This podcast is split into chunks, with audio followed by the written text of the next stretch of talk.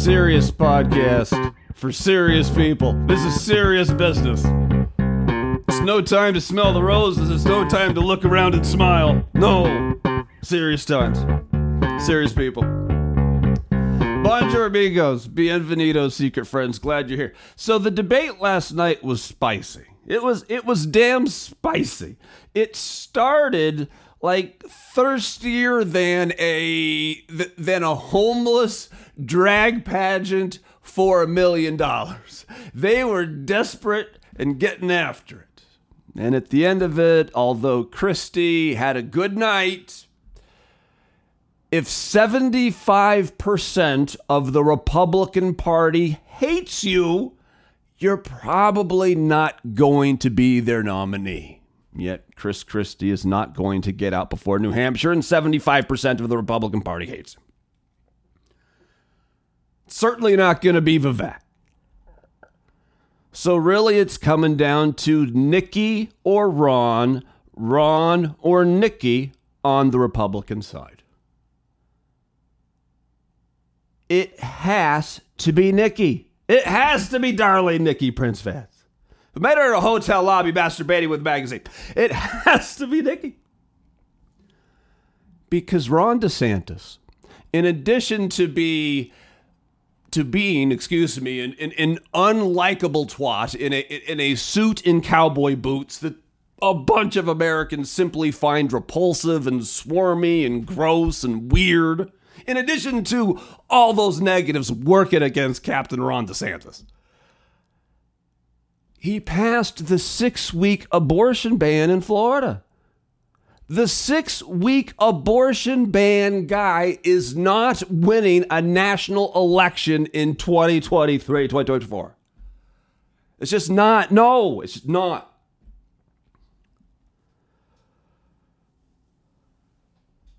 I'll tell you what I think would be interesting. And it won't happen. It, Nikki Haley, Chris Christie is a good ticket. Now, again, 75% of the Republican Party hates Chris Christie. So maybe not for that, but, but, but. Nikki Haley's already dipping to the center. Chris Christie has already been in the center. He's a New England Republican.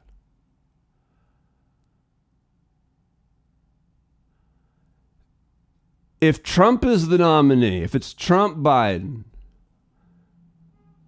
are you sure that Nikki Haley and Chris Christie aren't going to run together as a thing? Are you sure?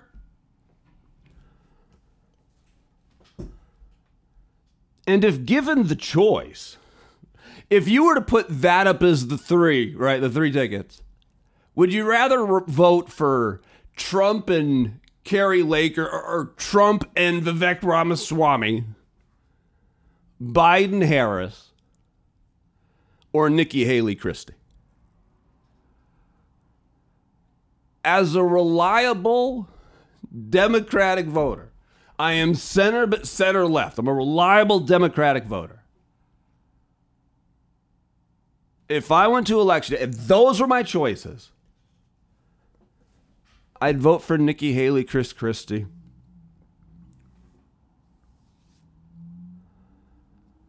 I'd like to talk about something else that comes up in every single one of these Republican debates and every single day on Fox News. It's, it's a hot issue for the Republicans, but they're separate issues they're connecting the porous southern border and maybe the need to, I don't know, do better as a country when it comes to our southern border. Uh, uh, uh, that and the and the fentanyl crisis of America in America of, of fentanyl poisonings. They want to talk about the border wall and fentanyl as if those issues are intertwined, and and they're really not. 96%, according to U.S. government estimates, 96% of the drugs that come into America, you know where they come from? You want to guess? Ports of entry, borders, on trucks, in cars. If you were to try to smuggle, there's lots of ways to be an international drug smuggler. But putting it on or in the backpack of a migrant from Honduras or Guatemala or Venezuela is the least efficient way imaginable. And I understand your opinion of the cartels might not be eh, glowing. It's fair if you don't have a glowing opinion of the cartels, but it just defies common sense. It really does. It really does. I think the only time a migrant really ends up with drugs crossing the border like that, you know, with a backpack and fucking trying to avoid the, the heat sensors and the night vision goggles, is if you had to pay a, a, a human trafficker a bunch, and, and then you and then you couldn't pay the human trafficker that. eh. Even that doesn't make any fucking sense. It just doesn't make any sense. Meanwhile, by the way, uh, get better, Stephen Colbert. Get better. I, get better. World's a better place when Colbert's doing a show. Of of all the late night shows, I like Seth Meyers the best, but uh, Colbert is great. So, meanwhile, Biden approval at a brand new low according to the latest CNN SSRS poll. New low 37%. In fact, in the history of polling, a president in his third year has only had a lower approval rating one time, and that was Trump, who was at 34. Trump lost. Jimmy Carter was higher than Biden. Jimmy Carter lost. Biden is in the bottom three historically since the history of polling, which we all know was invented by Jesus, so it's very, very old. Third lowest ever. What do you think about that, Fishby? What What do you think about that? Time for your questions. All right, fair enough, ladies and gentlemen. Fishby.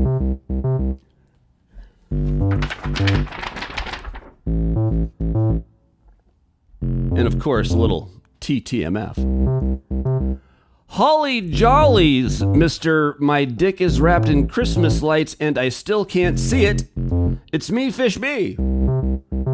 And what's new in the Spokaloo DMZ? ah, yes, the demilitarized zone of Spokane, Washington. It's an oasis. And other than pondering chandeliers and frantically searching for your onions, that's a raftery. You got big weekend plans? And then today's trivia category is bananas. Bananas. Let's do the questions first. Holly Jolly's Mr. My Dick is Wrapped in Christmas Lights and I still can't see it. Uh, what's new in the in the Spokaloo DMZ, the Spokane Demilitarized Zone? I mean, this neighborhood is. It's just funny. I, I think I saw someone walking down the road with, with a shirt that said "Keep Spokane kind of gross." And I'm like, well, that shirt fucking nails. They're, you know, the Pacific Northwest is cool, but it's also it's fucking kind of gross. But we only have like, like we have a f- couple convenience stores and a few and like a bodega by us, but like, like the main store was like a Rite Aid. The Rite Aid is closed. And the Rite Aid's primarily purpose were for people to go and steal something from the Rite Aid and then trade whatever they stole for a small amount of drugs. That was that, that that's how the Spokaloo DMZ works. But now that you've taken the opportunity to steal from Rite Aid out of the equation, I, um. Huh. So that's what's new in the Spokaloo DMZ. And other than pondering chandeliers and frantically searching for my onions, do I have big weekend plans? You're goddamn right I do. And by that I mean, of course not. Yesterday, I just. I, I just wanted to get back in bed. I tried to binge watch something and that that didn't that didn't feel right. So then I started watching Ted Lasso and that feels right. Like that does good things for the chandelier. But the podcast dojo's falling apart. I gotta find a way to pull it together and like do some dishes, do some cooking, do some laundry. Does that sound fun? Does that sound exciting? You know me. I mean, I'll be reading, I'll be writing, I'll be sleeping. But yeah, that's about all I got in the books for the week.